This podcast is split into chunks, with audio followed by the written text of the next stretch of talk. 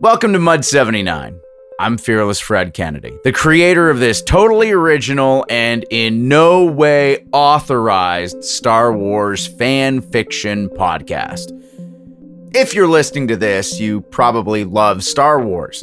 I do too, and have always dreamed about telling my own story in a galaxy far, far away. A story that's less about the Jedi Temple and more about those who were on the front lines. A boots-on-the-ground story about how those living in the galaxy survive the horrors of war. That's what M U D seventy-nine is all about. If you're new to the show, welcome, but please be aware this is a series. So if you don't want to be totally lost, start from the beginning with episode one. You don't want to be a stormtrooper. This is episode fourteen, Not a Committee. The attack on Domnju was a trap. Somehow, secessionist forces lured the Imperial Army into an ambush and used the diversion to attack Vybus and make off with its Kenyan stores.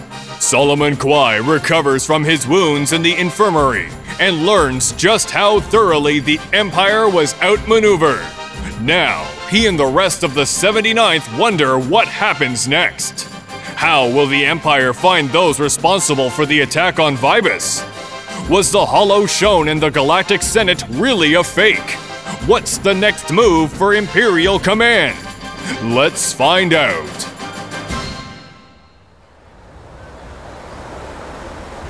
His message felt protective, like he was trying to keep us safe.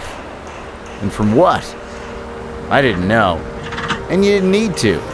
You never questioned his instincts, so if he spoke, gave insight, anything, you just shut your mouth and listen.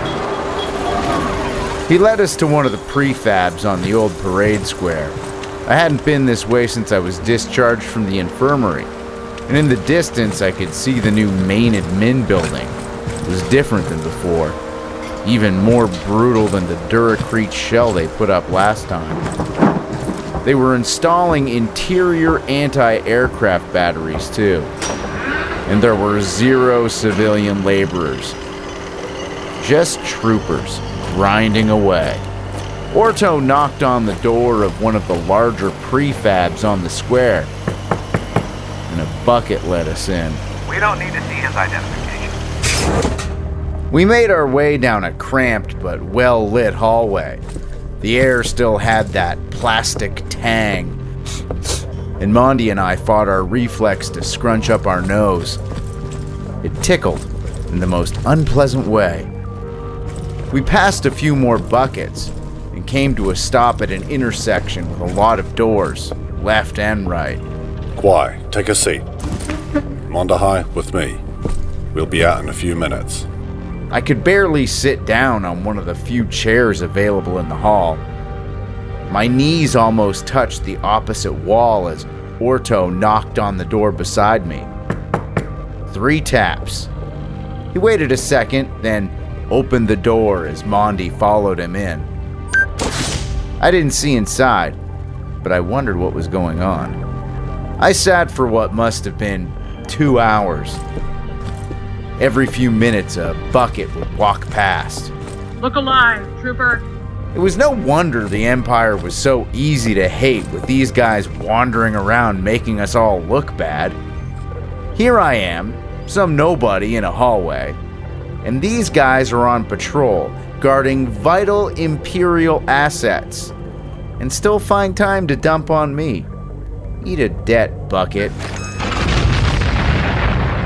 I cursed under my breath, and the door opened as Mondy walked out looking wide-eyed. Trooper. The L T called one of the buckets over. Yes, Lieutenant. Escort the private out of the building and ensure she makes it back to the south wall to continue with labor duties. Right away, sir.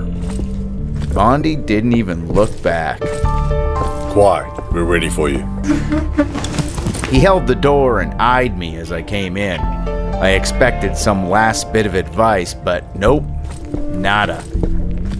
As I walked into the windowless room, I saw a naval officer sitting across from three empty chairs. They were behind a table. and he was tapping away at a data pad. This guy was a captain. His uniform was different though. White tunic. Imperial intelligence. Guy looked prim and proper, which was standard for intelligence officers. They kept their hands clean using buttons, occasionally a stylus if they felt particularly rigorous. No manual labor for these guys. Fear crept in as I realized this was an interrogation. Please, Trooper Kwai, take a seat. You as well, Lieutenant Orto. Thank you, sir. The captain was looking at the data pad in his hand as we sat down, and he began speaking. You've done quite well in the theater on Cestin four, Solomon. Earned the Valorous Service Medal during a patrol in the Bistav Valley. Successfully eliminated an enemy firepoint with four quad cannons, allowing for a successful assault on a secessionist stronghold, thus enabling us to acquire key tactical intelligence on the enemy's strengths and intent. He stopped speaking and looked up at me. I didn't say anything. It felt like the L T was telling me to keep my mouth shut. I understand you were severely wounded during that operation. Parasitic infections, punctured lung. He held up the data pad. Look at this, leg almost amputated. Impressive you were even fit for duty the day Camp Vibus was attacked. Was I supposed to be talking here? I sat in silence instead. Nothing to add? He wasn't fit for active duty, sir. He was on modified duties at the firing range. It was my order that put him there, sir. Yes, I know, Lieutenant. I was giving your soldier a compliment. I've seen the security footage. He performed quite admirably. A testament to your training and leadership. Unfortunate things ended the way they did. But before we continue, I'd like for you to leave for a moment, Lieutenant Orto. Yes, sir.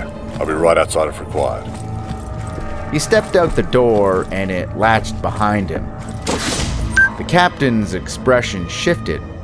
His deadpan demeanor was replaced by ice-cold cruelty. You can come in now. The door behind him slid open and two purge troopers walked in. Yep, those purge troopers.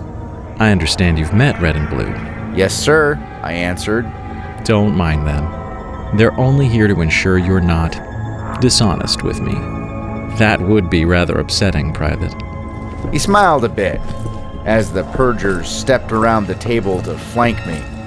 They were like loth wolves, circling their prey, shoulders flexed and rolling. He cleared his throat, and Red hit me clean on the jaw, like a piston. Are you listening, Trooper? Yes, I spat out. Yes, I think we have his full attention. Then let's proceed. According to what few visuals we've obtained from security cameras, you were in close proximity when Colonel Gast was killed by enemy fire, correct? I nodded, nursing my jaw and checking for loose teeth. Use your words, Private. I struggled to say, yes, sir. Given your rudimentary understanding of martial tactics, would you say she was doing everything in her power to defend this position adequately? I sat up, adjusting myself in the chair, eyeing Red, steeling myself for her to take things a step further and crack my skull open. I believe she was, sir, I responded, relieved not to feel any sudden new pain. Then I explained the colonel's state when I arrived at the checkpoint. That she'd been through the ringer and how committed she was to retaking the central admin facility. How many of us had died at that point, how wounded she was, but that she still led from the front right to the end. Then I told him about that commando in the clone armor coming out of the doorway with the Z six pinning everyone down. What happened then, Private? In detail, please. Yes, Private Kwai. Details. The Theta class. I remembered it zipping past, so slick, direct. chasing off the A R C fighters, pinning us down from the air. The Inquisitor leaping out elegantly and coming down faster than if she were free-falling, like the ground beckoned her, pulled her down unnaturally. The impact of her body spraying the snow with violence as smoke whirled. How the enemy parted, but she was beyond them. She was terror, and they knew it. Yet she died at their hands. True. I watched it happen. But I felt the need to defend her and explain that what I saw wasn't fair. There were just so many of them, and still they barely contained her. What did they look like? Their armor. I explained their armor was modified, painted, brutalized, made to impart the danger they represented. A distorted walking nightmare left over from the Clone Wars. It had seen combat before. That armor, patina, previous battles, scoring everywhere. And the clones wearing it were the finest soldiers I'd ever seen. They moved as a unit with a singular mindset, no hesitation, ebb and flow. A R C Troopers. Always A R C Troopers. How many did she kill? I told them she made quick work of them at first, that she broke on them like a wave amid the whirring of her lightsaber, just consuming them, and they fell back. But then they regrouped, surrounded her, took apart her defenses slowly. She'd redirect enemy fire, reflecting it with her glowing red blade, using their own bolts to bring down even more. But they'd melt away, need to come back each time. I emphasized that I wasn't the best witness because I was crouching down, trying to stay hidden. But I saw the death blow. Delivered by a clone commando, wielding a lightsaber. And you saw the clone's face? I nodded. And there was no indication they were one with the Force. No Jedi abilities, even subtle ones. Think carefully, Trooper. I shook my head. The only one using the Force, doing anything beyond natural, was the Inquisitor. Our enemy's strength was numbers and the willingness to bring her down at all cost. What about afterwards, Private? After the Inquisitor had been killed, what happened then? A mid-sized ship touched down almost immediately.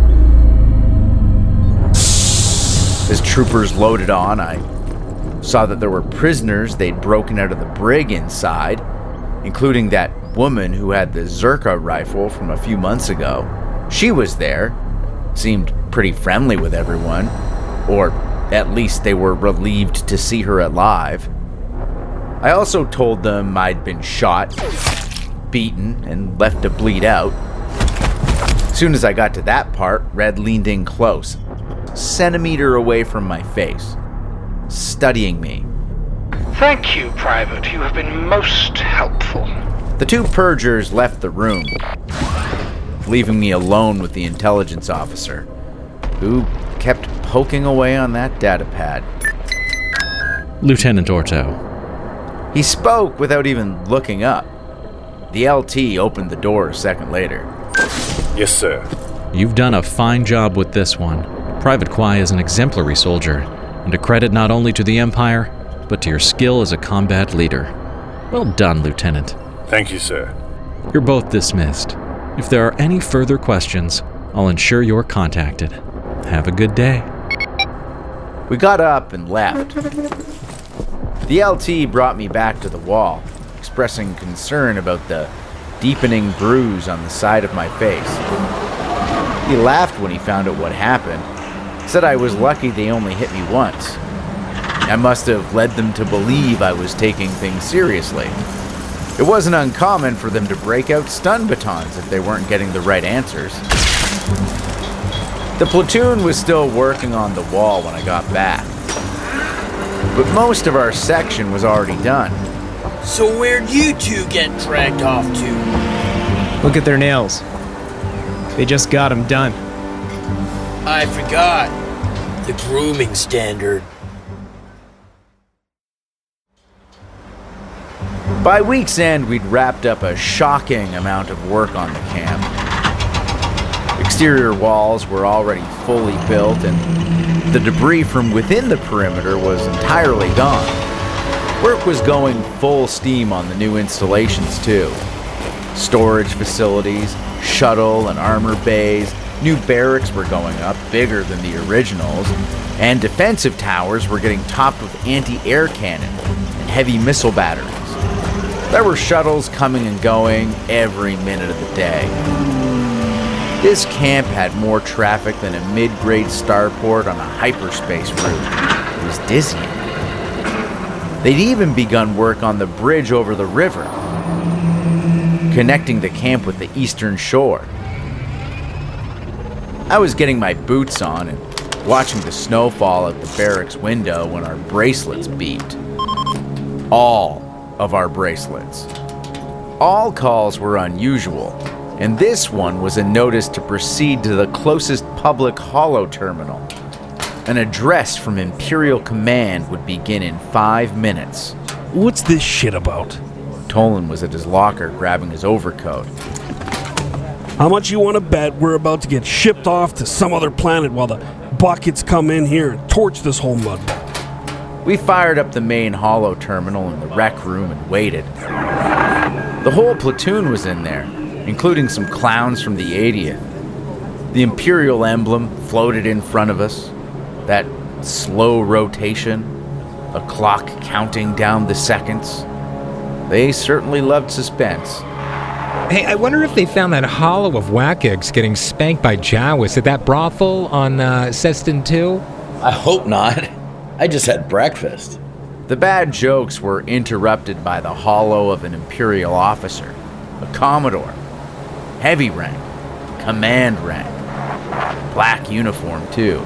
This guy was Army, not Navy, which was a nice change. Something big was about to happen. Soldiers of Cestin four, I am Commodore Panna Meldeen of Imperial Army Command. As of this moment, I will be personally overseeing all military actions in the Cestin system, with my primary focus being the current disruption of Imperial authority.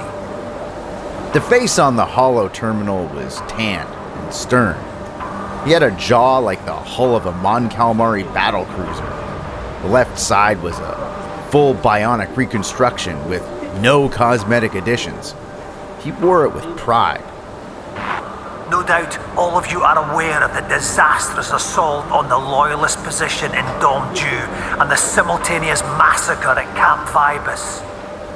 These failures were due to the traitorous actions of Captain Laro Balon, whose incompetence and lack of command acumen allowed multiple enemy agents to operate with impunity aboard his own vessel, resulting in the deaths of over a thousand Imperial soldiers.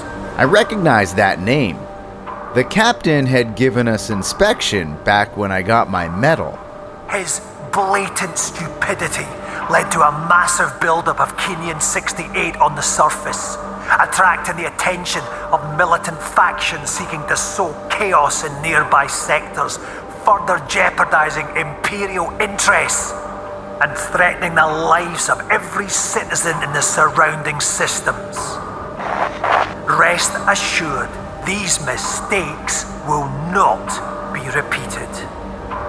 My first act upon boarding the Star Destroyer Crossfire was to terminate his command. The footage shifted to a security feed from the Crossfire's main shuttle bay. The Commodore walked down the plank of his Lombada shuttle, addressed the surrounding officers, drew his sidearm, a D H seventeen heavy blaster pistol, and shot Captain Balon in front of the entire command crew, point blank, in the face. Then put another few rounds into his body as it laid on the ground. The Commodore then casually slid his weapon back in its holster. The Emperor doesn't tolerate such gross incompetence, and neither do I.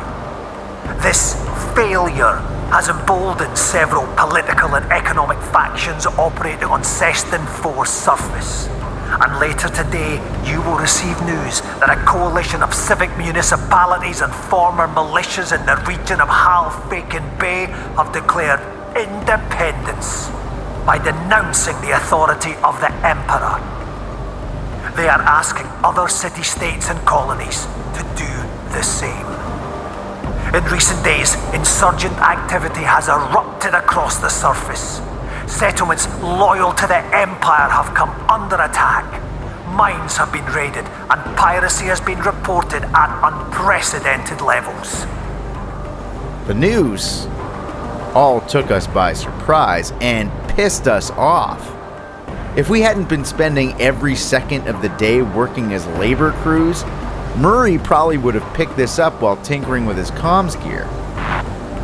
The good people of the Cestin system will not be intimidated. They will remain loyal to the Empire that has already done so much for them. Before the month's end, the entirety of the nine hundred thirty-fourth Legion will be stationed on the surface of Cestin four.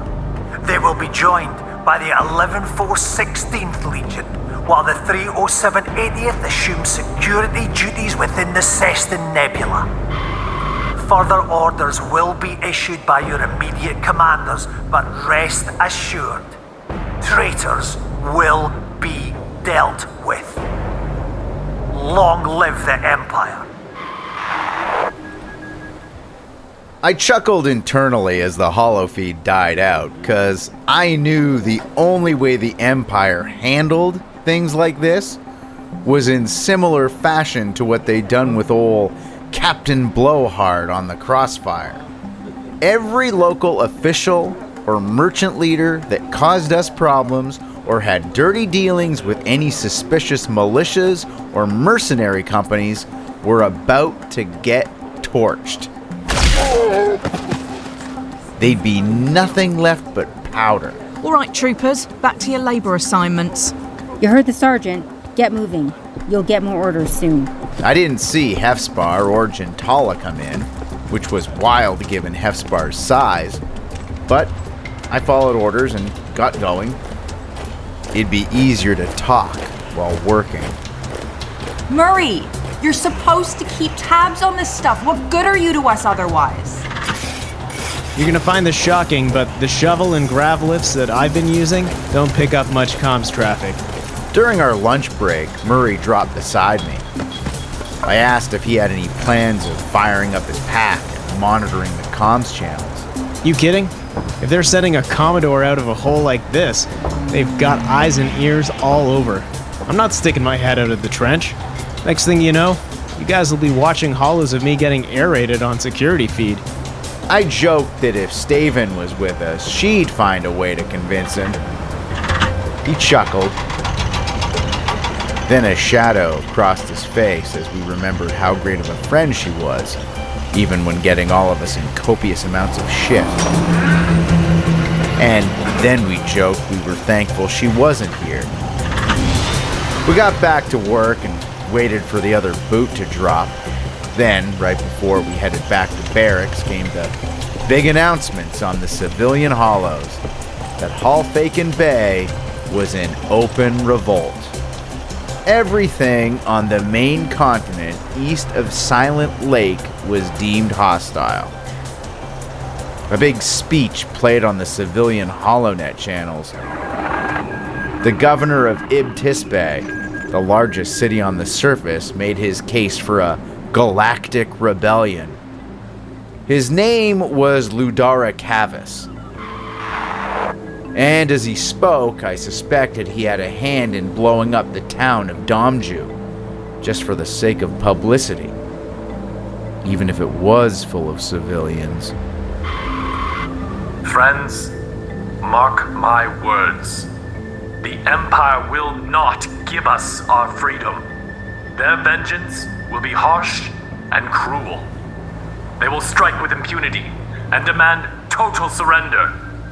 But we, the free peoples of the Cestin Nebula, will stand strong. And we will stand united. And the entire galaxy will join us. The Republic will not fall at the hand of one tyrant's ego. The people of Domnju will be remembered. This guy was everything I hated, and still do. A rich bureaucrat who used their position to stagnate an entire planet. It didn't matter what was good for the people. The only way anything got done on Cestin four was if it lined his pocket with creds, or put them in the hands of other people who were lining his pockets with creds. And in doing so, he had let the sector fall into chaos, which is what got the Empire's attention in the first place. Let's not pretend that the Empire was built on morality. It was born out of frustration with inefficiency. And just like how the Republic fell due to its lax self-regulation, the government of Cestin four was destined for the same fate. No matter how many fishermen Mister Cavis and his cronies murdered.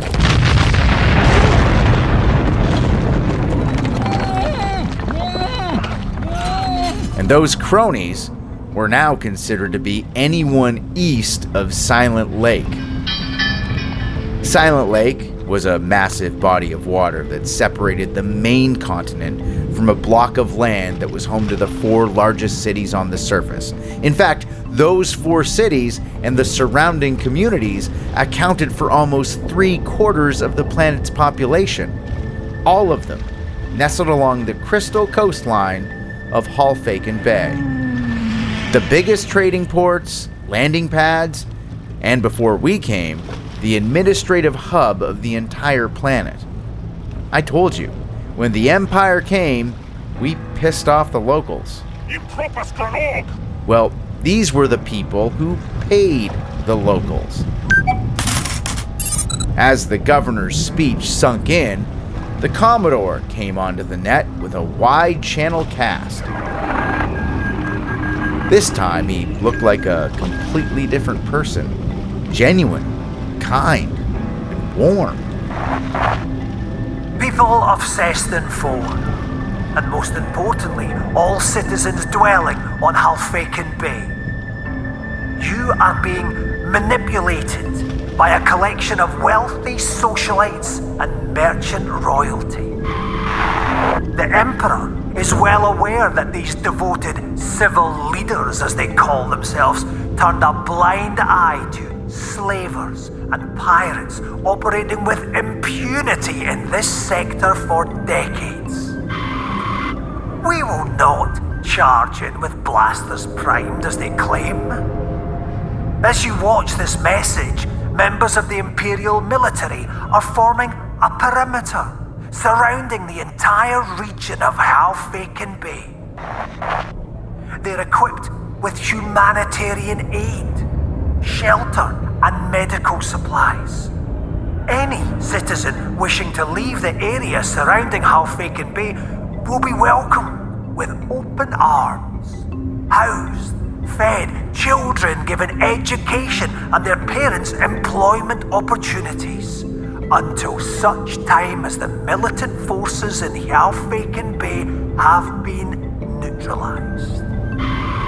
Evacuation instructions will broadcast on all open channels. Good night, citizens. Know you are protected.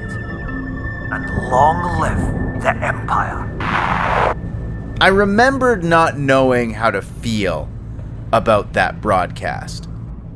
I think we all expected for things to be dramatically different right away. In a twenty-four hour period, we just watched the new honcho ice the old one, and then found out we were laying siege to the most populous region on the planet. If there was ever a call to action, that was it. But no, we just kept putting up Duracree, hour after hour, day after day, until we were finally assigned to the bridge crew. We were grumbling as we made our way to the river's edge, and then we heard the hum of heavy-duty repulsor lifts. Looked up as an Acclimator-class assault vessel came down on the west side of the river. These were giant transports built before the Clone War, and were designed specifically to move a full legion, along with their air support, armor units, support troops, admin, everything. And guess what was on board? The eleven four sixteenth, who would make Vybus their new home. The eleven four sixteenth was formed in the middle of the Clone Wars, from settlements in the Kalti system, formerly under the jurisdiction of the Techno Union, Roger, Roger. who'd spent the previous decades polluting every planet in the system to near inhospitable levels, which was exactly what the Trade Federation intended for my home system. Get back to work. So I had a lot of empathy for them. The Republic made a lot of promises, but it was the Empire that stepped in with the environmental reclamation programs and much-needed healthcare. So, the citizens of Kalti are now very proud members of the Empire. This is something that the New Republic refuses to understand. They brand every system that backed the Empire as bloodthirsty zealots who worshipped Sheev Palpatine like some sort of god. I have foreseen it. That wasn't it at all. The most ardent imperialist sectors in the galaxy were the ones left to rot by the Republic. Billions of people, whose entire planets were gassed by some trade deal negotiated on Coruscant, or the people whose systems were stripped of their resources to fund another one of the Senate's endless conflicts and got nothing in exchange but empty promises. Fire in the hole! Which is exactly what happened to the people in the Kalti system. And by the time Camp Vibus was mostly rebuilt, they joined us on Cestin four, because forty-eight hours after the Commodore's broadcast, I, along with the rest of the seventy-ninth platoon, were taking up a new post. The soon-to-be blaster-scorched hilltop near the Green Death, Point Yesa.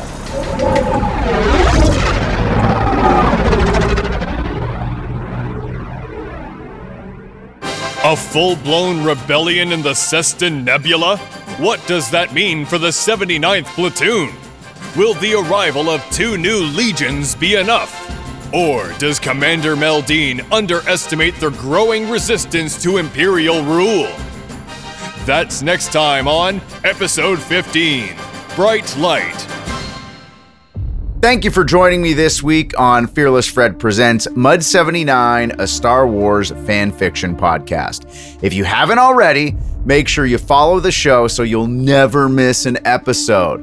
While you're there, don't forget to rate and review us. It helps grow the show and will make my contemptible harpy of a producer very happy. We're available for free at Apple Podcasts, Spotify, Amazon Music, and wherever else you get your favorite streaming audio. You can also listen at curious cast dot c a. Be sure to check out the show notes for more information and a full listing of M U D seventy-nine's cast. If you want to reach out to me directly, you can find me on Twitter and Instagram at fearless underscore Fred, or email me at mud seventy-nine at curious cast dot c a. This show is hosted and written by me, Fred Kennedy, and Dila Velasquez, the Harpy, our producer. Sound design is by moi, and final production is by Rob Johnson. I'll see you next week for more M U D seventy-nine.